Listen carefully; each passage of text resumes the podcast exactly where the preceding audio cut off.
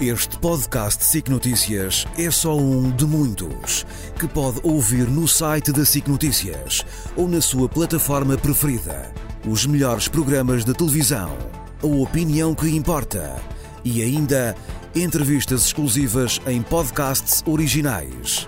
Onde e quando quiser, leve no bolso todas as conversas. Fique a par das últimas novidades em signoticias.pt barra podcast e nas nossas redes sociais.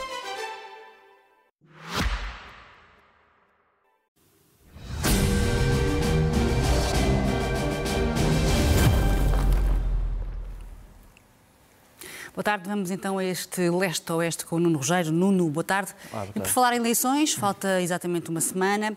Tem-se falado muito de, nas campanhas, tem-se falado muito de saúde, habitação, enfim, uma série de temas, eh, menos de política externa, mas os partidos, os vários partidos têm também muitas propostas nesta área. Tem. Que, eh, que conseguiste compilar e vamos esmiuçá-las. Consegui, não, não vou aqui conseguir falar, obviamente, todas, eh, vou tentar resumir. É curioso porque a maior parte dos partidos adota, digamos assim, a Europa como o centro da política externa eh, e o PS, o PS e a AD têm mais ou menos as mesmas grandes propostas em relação à Europa. Começamos a, começamos a divergir é nos outros. Ahm, o PS ah, fala de mais discussão dos temas europeus, quer mais funcionários portugueses na Europa, quer que a política ah, de segurança e defesa, a política externa de segurança e defesa, que seja reforçada com armas e indústria, sugere que Portugal compre mais armas à indústria europeia. Uh, quer o alargamento da União Europeia, segundo os critérios de Copenhaga, que têm que ser critérios rigorosos, mas sem, uh, sem obstáculo às finanças que vêm para Portugal. Uh, adere a todos os pactos que neste momento estão em vigor, a PAC, o Pacto Ecológico, a Transição Climática, etc. Uh, propõe uma coisa interessante que é a requalificação profissional dentro da União Europeia. Uh, propõe também uma União Europeia de Saúde. Propõe um programa que a que chamam Rewater EU, que é no fundo o combate à desertificação uh, e, à, e, e aquilo que poderíamos chamar a prevenção dos fogos florestais. Quer manter uma capacidade orçamental da União Europeia depois de 2026, permanente. Quer uma taxa mínima do IRC. Quer a União de Mercado de Capitais, de bancos, a União Europeia de Energia, quer uma fiscalização das plataformas digitais, as grandes plataformas digitais, incluindo a inteligência artificial. Apoia a Ucrânia contra a Rússia, sem dúvida, apoia a autodefesa da Ucrânia, como se diz, apoia sanções contra a Rússia, apoia a coexistência de um Estado palestiniano e de um Estado israelita. E uh, quer uma cooperação estratégica uh, até 2030 em que a CPLP seja o centro da nossa política externa. Mas seleciona alguns países como países privilegiados dessa mesma política: Espanha, Reino Unido, França, Alemanha, Itália, Canadá e Estados Unidos. E depois pede um reforço diplomático, fala da TAP como serviço aos imigrantes, fala no apoio aos imigrantes cadenciados e reformados e também um novo processo fiscal para os imigrantes que decidem passar a ter residência fiscal em Portugal. Pronto. Uhum. Foi o resumo melhor que eu consegui fazer. Do PS. Do PS. E, e há muitas diferenças em relação à AD? Não há muitas diferenças. Uh, há o bloco talvez. central é aqui também há, um bloco comum de, uh, sim, política mas, externa. Mas é, repare, é tradicional desde Sim. praticamente 74 que estes dois partidos têm as mesmas posições Uhum. em relação à política externa. Uh, é preciso não esquecermos que a política externa, hoje em dia, como inclui a política europeia, é também, de certa maneira, política interna, porque, no, no fundo, tem a ver com medidas que acabam por se aplicar a Portugal. Mas o que é que quer a AD? A AD quer uma diplomacia mais forte do ponto de vista político e económico e a chamada diplomacia pública, que dê uma nova imagem de Portugal quer que a língua portuguesa seja uma língua oficial da ONU até 2030, quer uh, a mesma coisa que o PS, que é que Portugal esteja no Conselho de Segurança da ONU em 2027 e 2028, como membro não permanente, o PS tem a mesma proposta, quer salientar aquilo que se chama a identidade lusófona como base da CPLP, quer mais portugueses em lugares chaves na Europa, também como o PS queria, quer apoia a política externa e de segurança comum, da, e, mas quer que esta política seja coordenada com a NATO, talvez aí já, haja alguma diferença. Uhum. Apoia a Ucrânia, eh, com base nas resoluções europeias, quer que Portugal esteja presente em todas as discussões europeias, quer uma migração eficaz, humanitária e segura. O PS queria uma, uma, uma migração regular, digamos assim, quer que a União Europeia aposte mais no digital, quer carreiras europeias e uma estratégia de carreiras europeias em Portugal, para que as pessoas saibam o que é que podem fazer dentro da União Europeia, quer maior vigilância aeromarítima, quer ser uma ponte, Portugal-ponte com o Reino Unido, quer proteger os cabos submarinos, quer proteger o ensino de português no estrangeiro e expandi-lo, e quer, obviamente, melhorar a rede de consulados e quer mobilizar as comunidades estrangeiras uh, uh, portuguesas no mundo. Uhum. Vamos agora ao Chega e, à partida, há aqui um problema que tem a ver logo com os, com os imigrantes, não é? A questão de fundo que o separa de todos.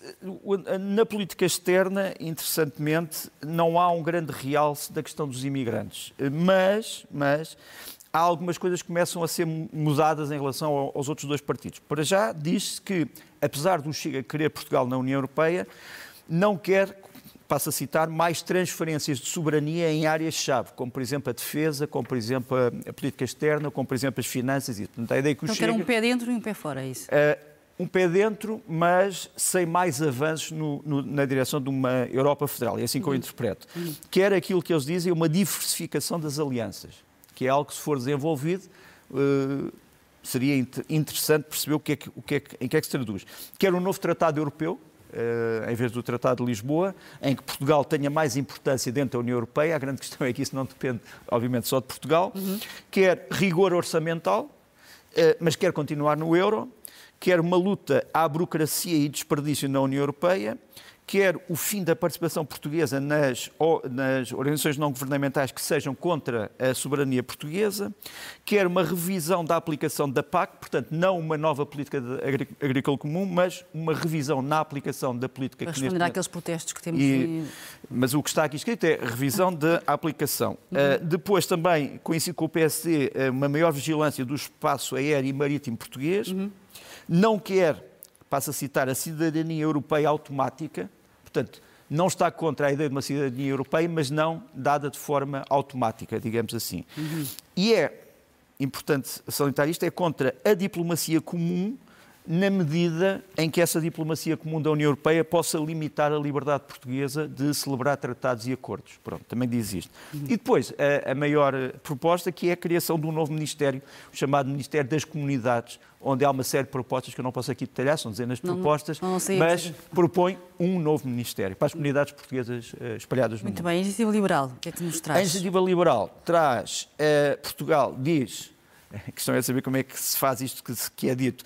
Uh, Portugal tem que deixar de ser um contribuinte líquido da União e passar a ser o, e, portanto, combater a dependência financeira da União. Isso é um objetivo interessante, é um objetivo, mas como, não é? é um objetivo interessante. Lírico. Quer a Ucrânia dentro da União Europeia como objetivo estratégico, portanto, eles acham que a Ucrânia tem que, obviamente, cumprir todos os critérios de Copenhaga, mas tem que entrar, porque esse é um objetivo estratégico para a Europa, ter um grande país de leste dentro da União Europeia quer aquilo que eles dizem, a livre circulação efetiva de bens, portanto, o, o, a iniciativa liberal diz que os bens uh, europeus circulam em Portugal, mas ainda têm muitas barreiras burocráticas e fiscais, e eles propõem uma fiscalização e uma, e um, um, uma, maior, uma maior clareza nessa circulação, porque diz que há, no fundo, obstáculos, uns escondidos e outros não, à circulação efetiva de bens. Pronto.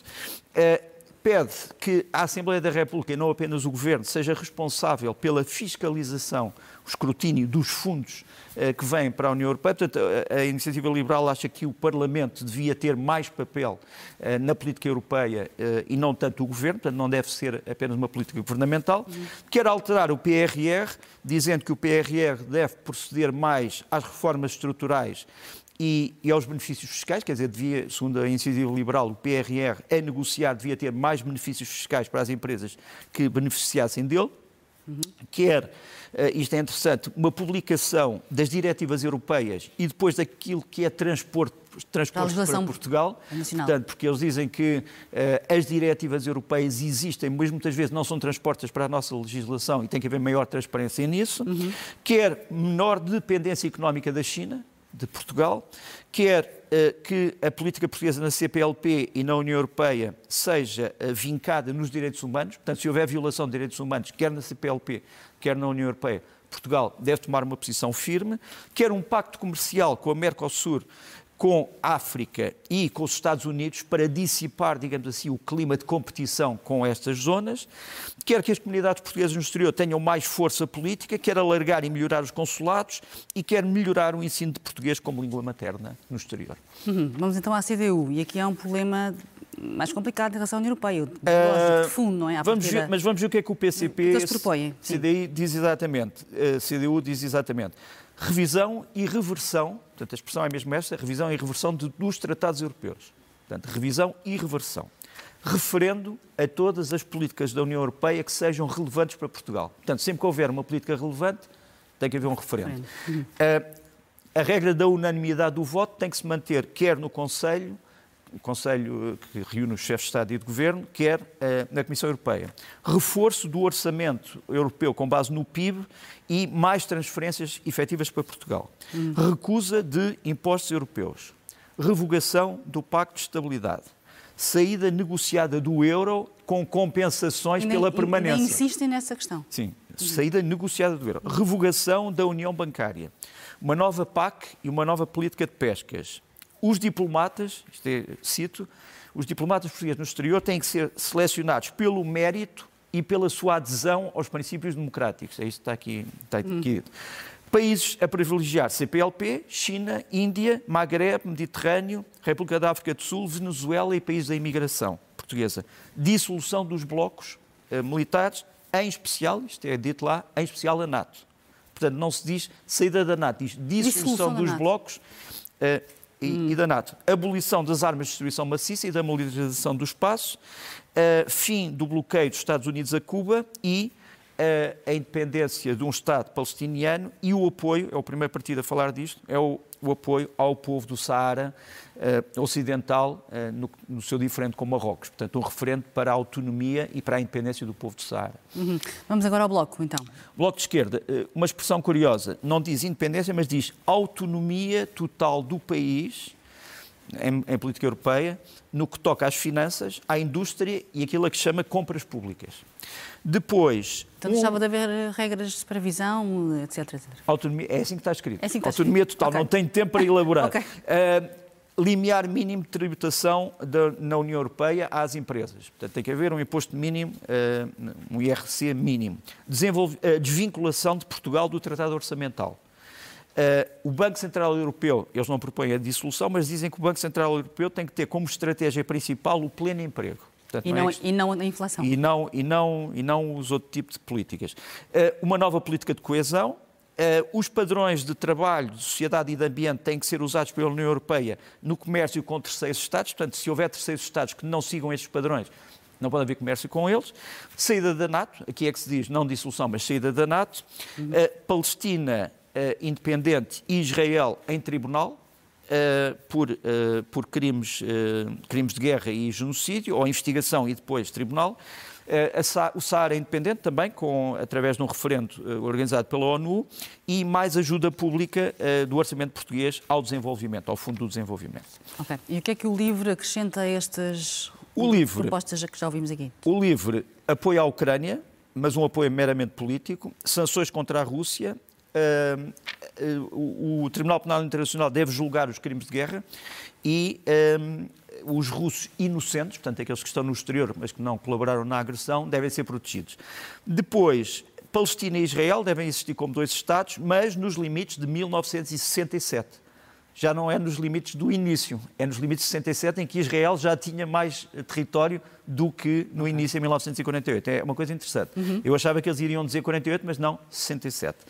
Uh, referendo no Sara, Europa Federal, e eleição para todos os órgãos europeus, incluindo os representantes portugueses no Conselho. Uhum. Portanto, o livro quer, o, o, o, livro quer no fundo, eu estou a falar do livro, não é? Estou a falar do sim, livro. Sim, Pronto. Estamos no o livro quer, o livro quer no fundo que as pessoas que vão negociar os tratados e que representam Portugal sejam todas eleitas diretamente para essa missão. Uh, quer que haja uma comissão de Copenhaga para avaliar se a Ucrânia e os Balcãs devem entrar na União Europeia, mas em princípio o livro é também a favor da entrada da Ucrânia e dos Balcãs. Penalização pela União Europeia dos violadores de direitos humanos dentro da própria União Europeia, mais voz aos municípios, portanto às, às grandes cidades europeias e às pequenas, autonomia estratégia da Europa face à NATO, portanto, a Europa devia erguer-se como um bloco de defesa uh, voltado para a resolução de conflitos e para a paz. Deve haver um regime que obriga as empresas multinacionais aos direitos humanos, deve haver um Tribunal Internacional de Direitos Humanos e um Tribunal Internacional dos Crimes Ambientais, aposta na CPLP com base nos direitos humanos e na língua, contra o atual Pacto de Migrações e Asilo, uh, um passaporte diplomático, eh, um passaporte humanitário, perdão, e a integração dos refugiados, imigrantes e também dos LBGTQIA+. Mais. Uhum. Fica a faltar-nos o PAN.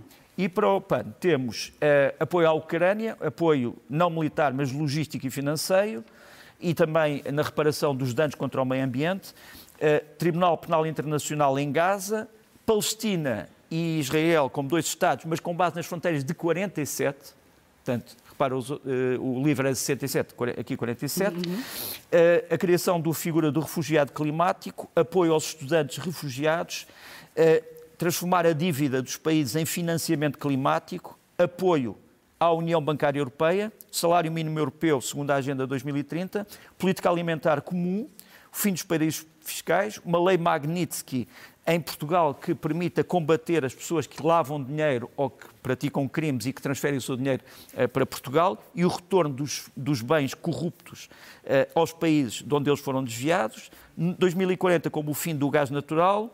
Uh, uma condenação da China por violação dos direitos humanos, debate anual sobre as comunidades portuguesas, segurança social para os migrantes, melhoria do ensino português, fiscalização dos centros de detenção de imigrantes e eh, de migrantes, não de imigrantes, de migrantes, uhum. e o Saara. Porquê é que eu, eu digo aqui migrantes e não imigrantes? Porque tem havido uma grande confusão esta semana entre a figura dos migrantes, que são aqueles que, que andam de um sítio para o outro, e os imigrantes. Uhum. O imigrante é aquele que já está em Portugal e que tem um estatuto já reconhecido.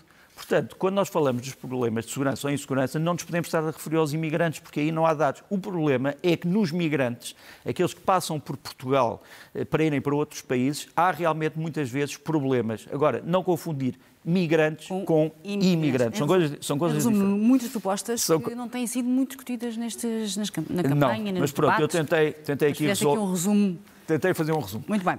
Esta semana ficou também marcada por uma proposta polémica, eu diria, do presidente Macron, eh, de enviar soldados para a Ucrânia, que foi rapidamente, que saiu de cena rapidamente também. O que é que Sim. isto revela sobre o Estado de, uh, da Europa? Revela que, se calhar, Macron não deveria ter dito aquilo como disse, mas levantou um problema importante, é que a Europa, se ficar sem o apoio estratégico dos, Estados, Estados Unidos, Unidos, tem que pensar na sua defesa.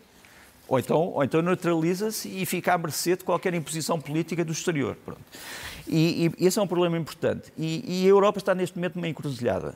Eh, não é só o problema da fidelidade dos europeus ao projeto europeu, eh, mas tem a ver também com as questões de defesa e segurança. Mas já agora, sobre a fidelidade dos europeus à Europa, há um, analista geoestratégico que se chama Anders Sundel, que é eh, sueco, que publicou estes mapas, que parecem muito interessantes, em que mostra, os mapas no fundo são a adesão dos europeus ao seu país, à Europa e às regiões. Uhum mostra que a maior parte dos europeus, sobretudo do, sul da Europa, eh, continuam a ser mais fiéis aos seus países do que propriamente à ideia da Europa, que dentro dos países que são fiéis à ideia da Europa, há muitos países que são sobretudo fiéis à ideia das suas regiões dentro da Europa e, curiosamente, a cidade europeia que é mais fiel à Europa é, é a capital da Hungria, Budapeste.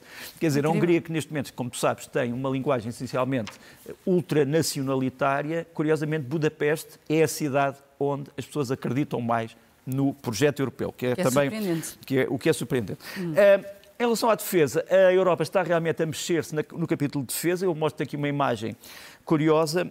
A Croácia, que é, como tu sabes, eh, um dos membros eh, da União Europeia, que entrou de forma mais recente, que é uma patrulha, de certa maneira, do Adriático, que é uma extensão do Mediterrâneo, a Croácia esteve para comprar aviões de combate americanos, eh, mas acabou por decidir por franceses pelos Rafale. Os primeiros seis foram entregues, mas só para dizer que as empresas de defesa europeias já estão, de certa forma, a dar cartas, nem que seja para vender dentro da própria Europa, mas também estão a vender no exterior.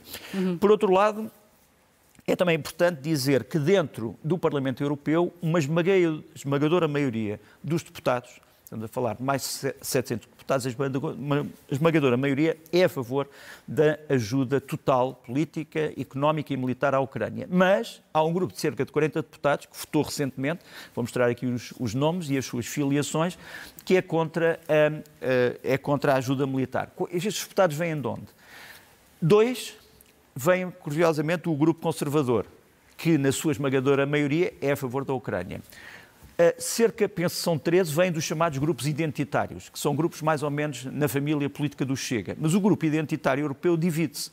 A maioria vota a favor da Ucrânia, há uma minoria que vota contra. Depois, o grande peso são os deputados não alinhados e a esquerda europeia. Quer dizer, a esquerda europeia continua a votar maciçamente contra a ajuda à Ucrânia, incluindo aí dois deputados do Partido Comunista Português.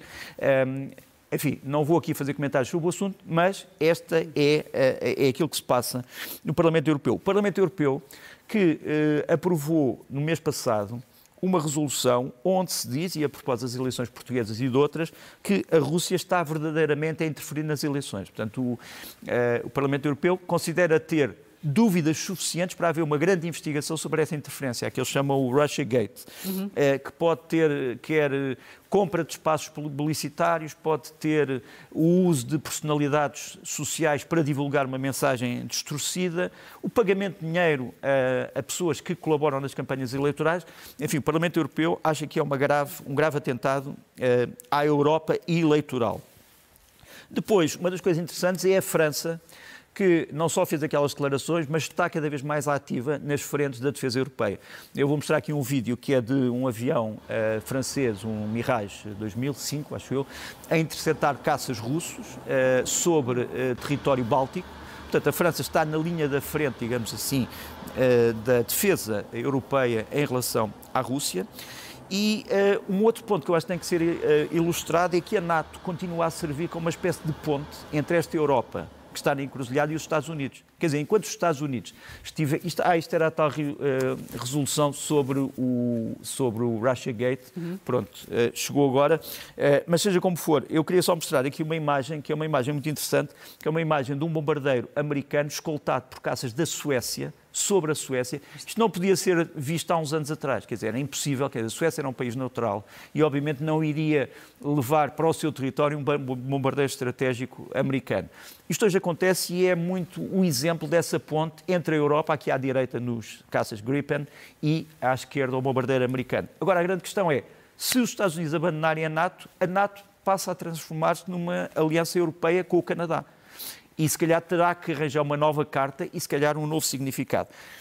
Uh, o papel, uh, os europeus, no entanto, estão cada vez mais interessados nas estruturas NATO para europeizarem a NATO. E temos aqui uma imagem interessante que é do general espanhol Luís Lanchares, que vai visitar uma, um, um exercício da NATO onde estão, sobretudo, estão quase só europeus. Estão albaneses, estão turcos, estão franceses, estão uh, pessoas do Reino Unido. Uh, o é exercício é, é, chama-se o Brilliant Jump. O general está ali no meio, ao pé de um oficial britânico e um oficial, uh, penso que ou albanês ou turco, e um, isto também para mostrar que a Europa está a tentar apostar nesta ideia de uma europeização da NATO para precaver em relação a tempos alterosos. Uhum. E por falar em Ucrânia, uh, no terreno a situação está um pouco está complexa, não é? Muito complicado. Os russos estão a fazer alguns avanços no Donbass, ou pelo menos a consolidar posições no Donbass. Uh, o exército ucraniano está com falta de munições, de homens, enfim, de tudo, de meios. Qual é o real uh, ponto de situação neste momento? Ou seja, coisa... aguentam mais um ano? Hum, não parece. Repara, o, a Ucrânia precisa para ter uma equivalência ao poder de fogo russo, precisa de disparar 6.500 munições por dia. Por dia. Sabes quanto é que está a disparar neste momento? Cerca de 500. De 6.500 para 500. E, portanto, é um grande problema saber como é que se arranjam uh, qualquer coisa entre 500 mil a 1 milhão de munições para a Ucrânia, para ela conseguir combater durante este ano. Há um, há um, presidente, o presidente Petro Pavel da República Checa, que descobriu uma solução. Nós vamos vê-lo aqui. Uhum. Ele é um antigo general e ele está aqui a saltar de paraquedas. E ele encontrou 800 mil munições em vários países do mundo. Ele não revela quais, mas podemos, podemos dizer que são países que não são da Europa. Uh, talvez haja um país que seja da Europa, mas a maior parte não é, não são países europeus. Ele foi encontrar 500 mil munições de artilharia para, para obusos 155 mm e 300 mil para morteiros 120 mm. E o que é que ele fez? Pediu à União Europeia para ajudar a financiar a entrega dessas munições à Ucrânia. Criou-se um, um, consórcio, Canadá, Países Baixos, Suécia, Países Bálticos, Reino Unido, etc. E estas munições vão ser entregues realmente à Ucrânia a partir de, do dia 15, aparentemente. Deste Quer dizer, é, a data é classificada, mas vão começar a ser entregues. Pronto. E isto talvez vá resolver a situação na frente. Agora, a grande questão é, até à entrega de todas as munições, os ucranianos conseguirão manter as tais posições que referiste que estão ameaçadas no Donbass? Essa, para já, é a grande dúvida. Hum. O que os ucranianos estão a fazer é usar, curiosamente, mais a sua aviação que resta, feita sobretudo de aviões de fabrico russo e soviético, aqui estão os Su-27 e os MiG-29, e estão a atacar as tropas russas com uh, mísseis americanos e europeus. Portanto, adaptaram essa tecnologia aos caças russos e soviéticos. Isto é uma chamada, um chamado ataque SEAD, que é um, um, ataque para destruir defesas aéreas, e eles têm feito isto muito bem, sobretudo em relação à Crimeia. Quer dizer, têm conseguido destruir as defesas aéreas da Crimeia, o que... Houve agora um ataque. Uh, ontem houve um ataque, hoje há um ataque, portanto, nós não sabemos exatamente o que dizer, porque somos ultrapassados pelos acontecimentos uh, no momento em que estamos a falar. Uh, onde a situação é extremamente grave é na segunda maior, ou naquilo que era a segunda maior cidade da Ucrânia, Kharkiv, que é uma das cidades mais bonitas da Europa e que está infelizmente em grande parte desfigurada. Aqui o presidente Zelensky foi a Kharkiv mostrar ao primeiro-ministro dos Países Baixos, o Sr. Ruta, que pode vir a ser o secretário-geral da NATO. ele foi ver, foi, foi mostrar uma coisa impressionante a escolaridade ucraniana neste momento em Kharkiv vive debaixo do sol. Pré-primária, primária, liceu, universidades, politécnicos, está tudo a estudar em abrigos subterrâneos. Portanto, o Sr. Ruth veio aqui ver essa experiência incrível dos ucranianos conseguem fazer de uma Aquilo terra... Aquilo que vê nas imagens é debaixo do sol. Aquilo é deba... Isto é tudo debaixo tudo do sol. Portanto, são Incrível. escolas subterrâneas em vários complexos, eh, porque é impossível neste momento viver acima do sol sem a ameaça russa. Eh, o Presidente Zelensky veio prometer mais mísseis de defesa aérea para Kharkiv, mas tem sido uma cidade que ficou desertificada porque grande parte da população teve que sair, penso que cerca de um, de um terço. Agora, isto é uma boa notícia de ressurreição no meio da destruição, sem dúvida. Uma outra boa notícia para a Ucrânia, que não tem sido falado, Tu repara, lembras-te do dezembro de 2022 e lembras-te do inverno de 2023 em que a Ucrânia estava sempre sem luz. Não havia luz, era... Isso desapareceu. Os ucranianos conseguiram, através de várias... Disso, de facto. Os ucranianos conseguiram, através desta empresa, a Ucranergo, que uh, gera energia ucraniana, acabar com os blackouts, portanto, uhum. com, com, as faltas de energia. Eles arranjaram estruturas redundantes, enfim, muitas delas são classificadas, umas estão ocultas para fornecimento de energia, e não só evitaram que faltasse energia às cidades, como estão a exportar energia para a União Europeia. Aliás, um dos grandes, um, uma das grandes ajudas da União Europeia, na, uh, da União Europeia, da Ucrânia na União Europeia, seria a exportação de energia. Quando falávamos há bocadinho do objetivo da entrada da, da Ucrânia, uhum. um deles seria um grande gigante energético a fornecer uh, realmente um, a União Europeia. Portanto, reinventaram-se. Quanto, sem dúvida. Quanto ao moral, uh, o moral da retaguarda, eu uso aqui uma imagem, um, um vídeo uh, alegórico de uma combatente da frente, mas que neste momento está na retaguarda. A moral está boa dos combatentes, mas há muitos problemas. Quer dizer, a Ucrânia tem uma grave crise económica, o problema da inflação, baixa de salários e, sobretudo, sente-se em muitos aspectos abandonada por países que achavam que comungavam da sua causa, sobretudo os Estados Unidos. Quer dizer, os ucranianos estão chocados com a, a, o congelamento da ajuda nos Estados Unidos devido a guerras internas dentro do Parlamento americano, das duas câmaras do Parlamento americano. Entretanto, tem também algumas boas notícias com o fornecimento de material europeu. Voltamos à indústria militar europeia. Isto é um obus autopropulsado, um DITA, eh, é um dos mais modernos neste momento em fabrico. É feito na República Checa, mas foi pago pelos, eh, pelos Países Baixos. A Ucrânia vai receber nove destes, uh, destes veículos, muito importantes para a sua defesa. Depois também teve boas notícias no funeral, que foi um funeral político do Sr. Navalny, Sim, em que milhares de pessoas. Milhares de pessoas, mas aqui é uma parte, não sei se podemos ouvir o, o som.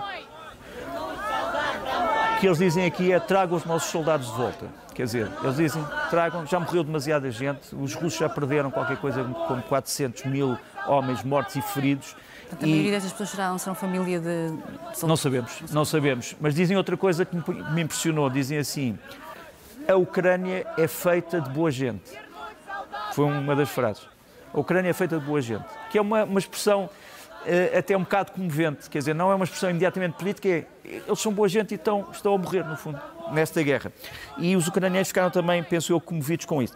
Por outro lado, há um papel que está Uh, neste momento ainda em discussão, que é o papel desses aviões, os Su-34, que são aviões de caça-bombardeiro russos.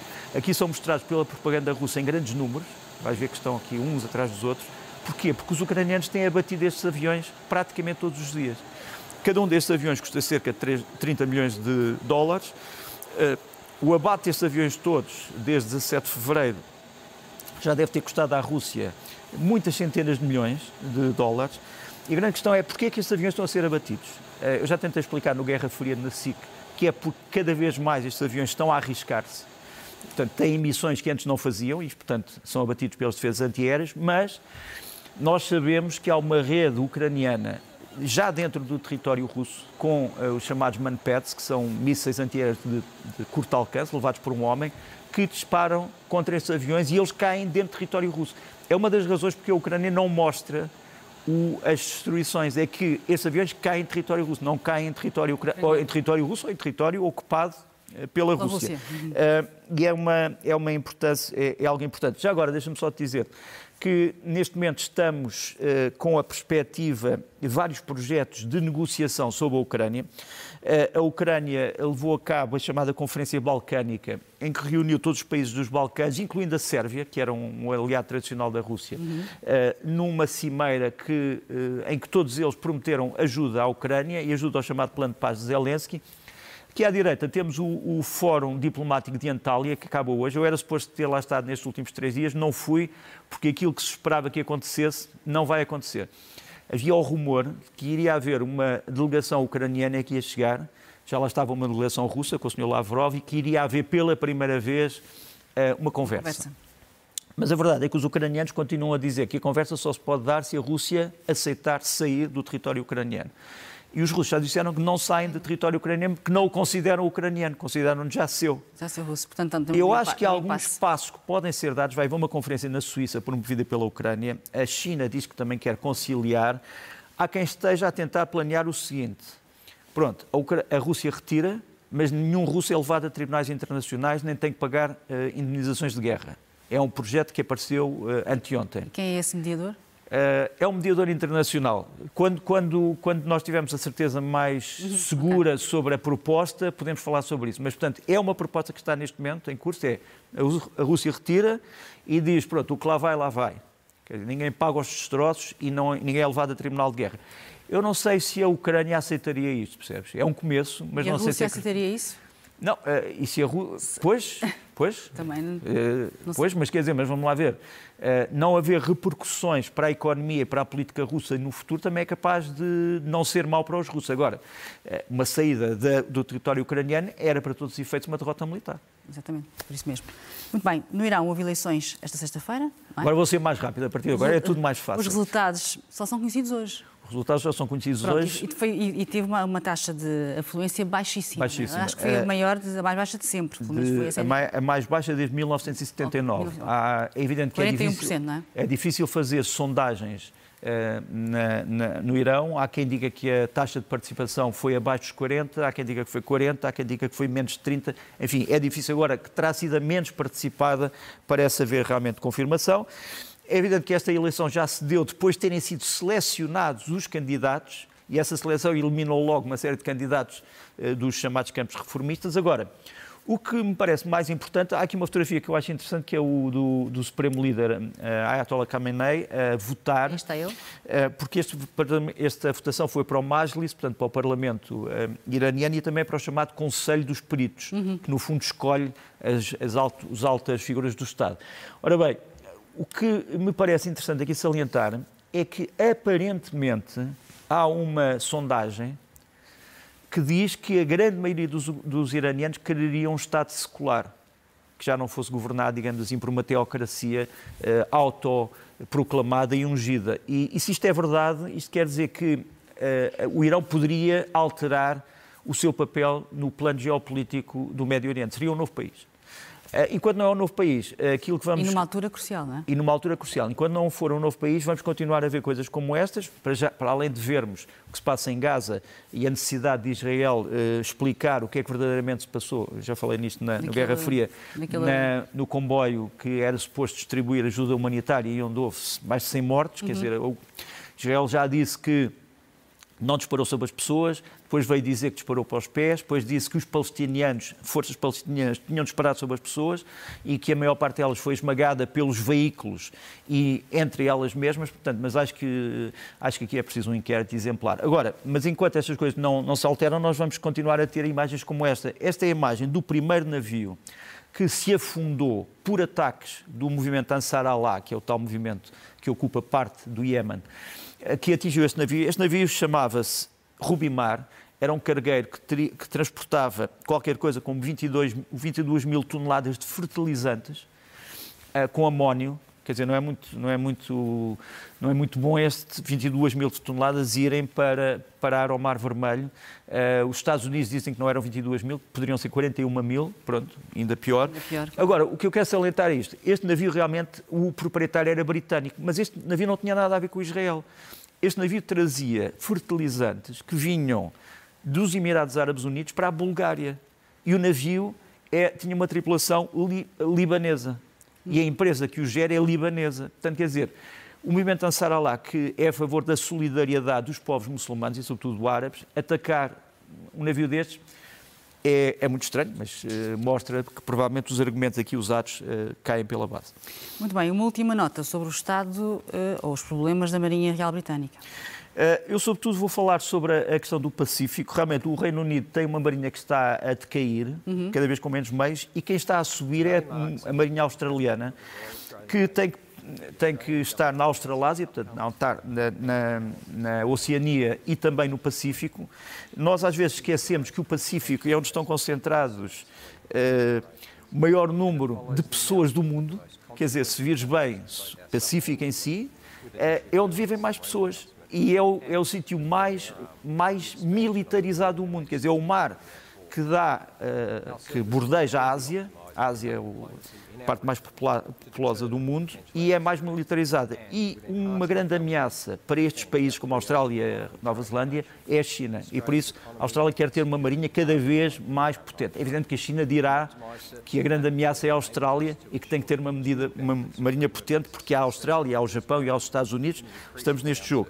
Agora, uma notícia dentro do Pacífico que também não é muito boa para a China é esta, esta aqui. Taiwan, a república que se chama a si própria República da China, ehm, decidiu começar a construir uma classe de submarinos eh, ultramoderna que vai proteger de uma forma eficaz o arquipélago. Isto é uma grande ameaça para a China, porque a China, se estes submarinos forem todos construídos, eh, serão oito, é, a classe é Aikun e é muito moderna, a, China terá muito poucos meios para conseguir conquistar o arquipélago pela força. E, portanto, terá que ser um diálogo uma força negocial e, e, portanto, talvez para isso os submarinos também sirvam para evitar a guerra. Muito bem. Nuno, vamos aos livros da semana? Vamos. Eh, muito rapidamente, do Sim. Nuno Gonçalo Poças, uh, O Príncipe da Democracia, uma biografia do Francisco Lucas Pires, é uma figura que não se fala muito, mas que foi essencial numa determinada parte do processo político português depois do 25 de Abril. Depois, um livro algo enigmático, ele é um pseudónimo, Diogo de Andrade. Sabemos que é uma alta figura do Estado. Eu posso dizer que é um, que é um jurista reconhecido. Posso até dizer que foi meu colega na Faculdade de Direito de Lisboa, mas não digo mais do que isso. Ele preferiu o, o pseudónimo, aqui está. Chama-se Alvorada Desfeita e é, no fundo, uma, um ensaio de ficção política. O que é que tinha acontecido a Portugal e ao mundo e aos portugueses e à África se o 25 de Abril não tivesse triunfado uh, militarmente? Uh, acaba de sair. Uh, do Gunnar Gunnarsson um livro chamado Advento. O Advento é um livro essencial eh, da literatura nórdica, digamos assim, e que é agora lançado, e o Zodíaco, que é um livro com reproduções eh, gráficas do Ali Weiwei, que, como sabrás, é um dos grandes dissidentes chineses que se notabilizou em várias artes, sobretudo artes gráficas. Bem, e vamos aos filmes. Aos filmes. Tenho dois filmes. Um uhum. filme encantador, sobre a velhice e os sonhos da velhice que podem, podem no fundo, fazer-se, uh, com Michael Caine e a Glenda Jackson. Deve ser o último filme dele. Uh, é, pois, não sei, não sei. E a Glenda Jackson, entanto, morreu já depois sim, sim, do filme sim, ser, ser feito. Uh, o filme chama-se A Última Invasão, não vou contar a história toda, mas no fundo é um homem que participou na Segunda Guerra Mundial e que já muito, muito, muito idoso quer ir ao desfile em que se comemoram os sobreviventes é, é, um filme essencialmente sobre isso que eu te disse, quer dizer, a, a necessidade das pessoas não morrerem na mente, mesmo quando o seu corpo uh, está a morrer. E, e aconselho vivamente. Depois tenho outro filme, que é um filme que pode parecer um bocadinho disparatado, chama-se Yannick, é um filme do novo cinema francês. Imagina que estás num teatro, imagina que um espectador não está a gostar da peça e decide sequestrar os atores e o público para os obrigar a fazer uma nova peça dirigida por ele. Pronto, é a história do Yannick. Eh, é um relato agridoce, como hoje se diz, eh, e que vale a pena. E depois tenho um terceiro filme, é o Priscilla, eh, que é realizado pela Sofia Coppola, que é sobre a relação entre o Elvis Presley e a Priscilla Presley, mas que não usa as músicas do, do Elvis, não, não, é, não tem a ver com outros filmes que já foram feitos. Portanto, tem, tem a ver com uma relação entre duas pessoas, uma delas apanhada pela fama, a outra não tanto, e o que é que isso faz numa relação entre, entre um casal. Muito bem. Sugestões da semana. Sugestões da semana. Primeiro, uma grande peça de teatro com grandes atores portugueses no Teatro da Trindade Inatel, em Lisboa, do Edward Halby, é, uma, é um clássico do Halby. A Senhora de Dubuc, é uma. Temos aqui os intérpretes principais, os, todos os intérpretes, aliás. É uma. Não vou contar a história, apetecia-me contar a história e dizer quem é a senhora do Dubuc, mas não vou contar. Mas é um, digamos que é um relato sobre a vida e a morte. Pode começar com um jogo uh, social, género quem sou eu, mas acaba de uma maneira totalmente diferente. Uh, não é para crianças, não é para crianças, é, um, é muito intenso, uh, mas está soberbamente representado e eu dou os parabéns a esta, a esta companhia. Depois trago-te um dueto, o dueto Madeira Mestre, contrabaixo e voz.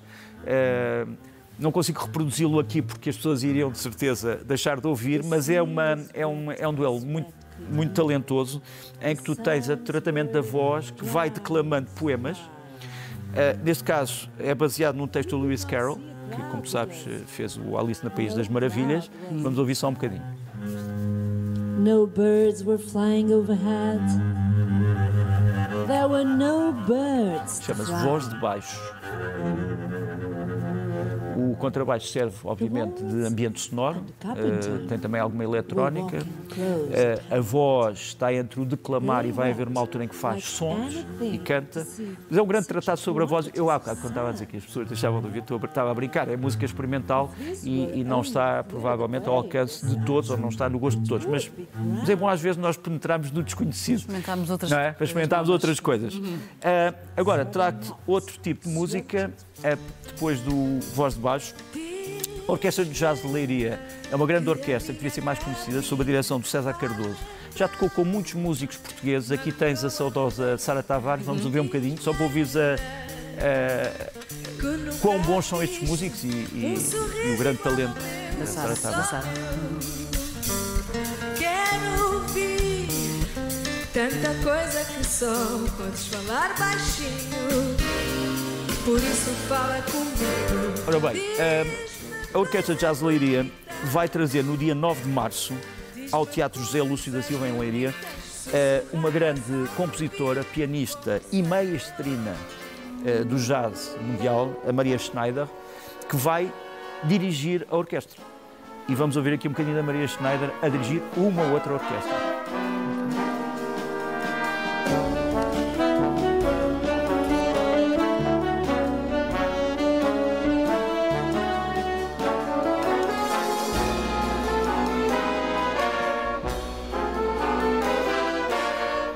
Depois uh, ia-te trazer a Isabel Rato, que é uma grande compositora e pianista portuguesa no domínio do jazz, que vai trazer balada, jazz, folk, canção de protesto, num grande CD chamado Val das Flores, que foi lançado agora.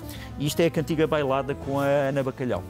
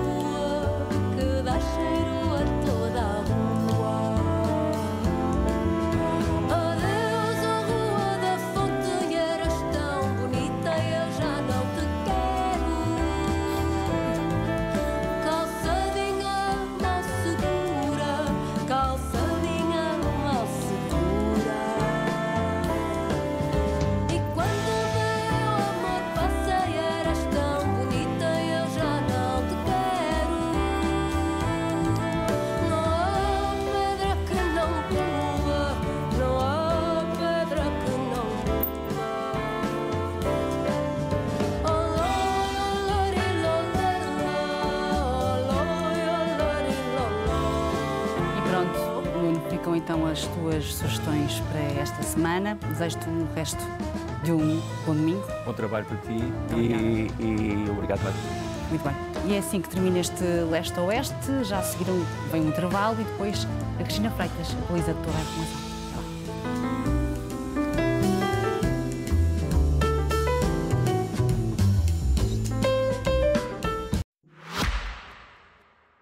Este podcast SIC Notícias é só um de muitos que pode ouvir no site da SIC Notícias ou na sua plataforma preferida.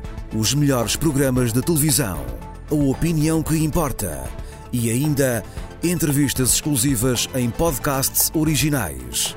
Onde e quando quiser, leve no bolso todas as conversas. Fique a par das últimas novidades em signoticias.pt/podcast e nas nossas redes sociais.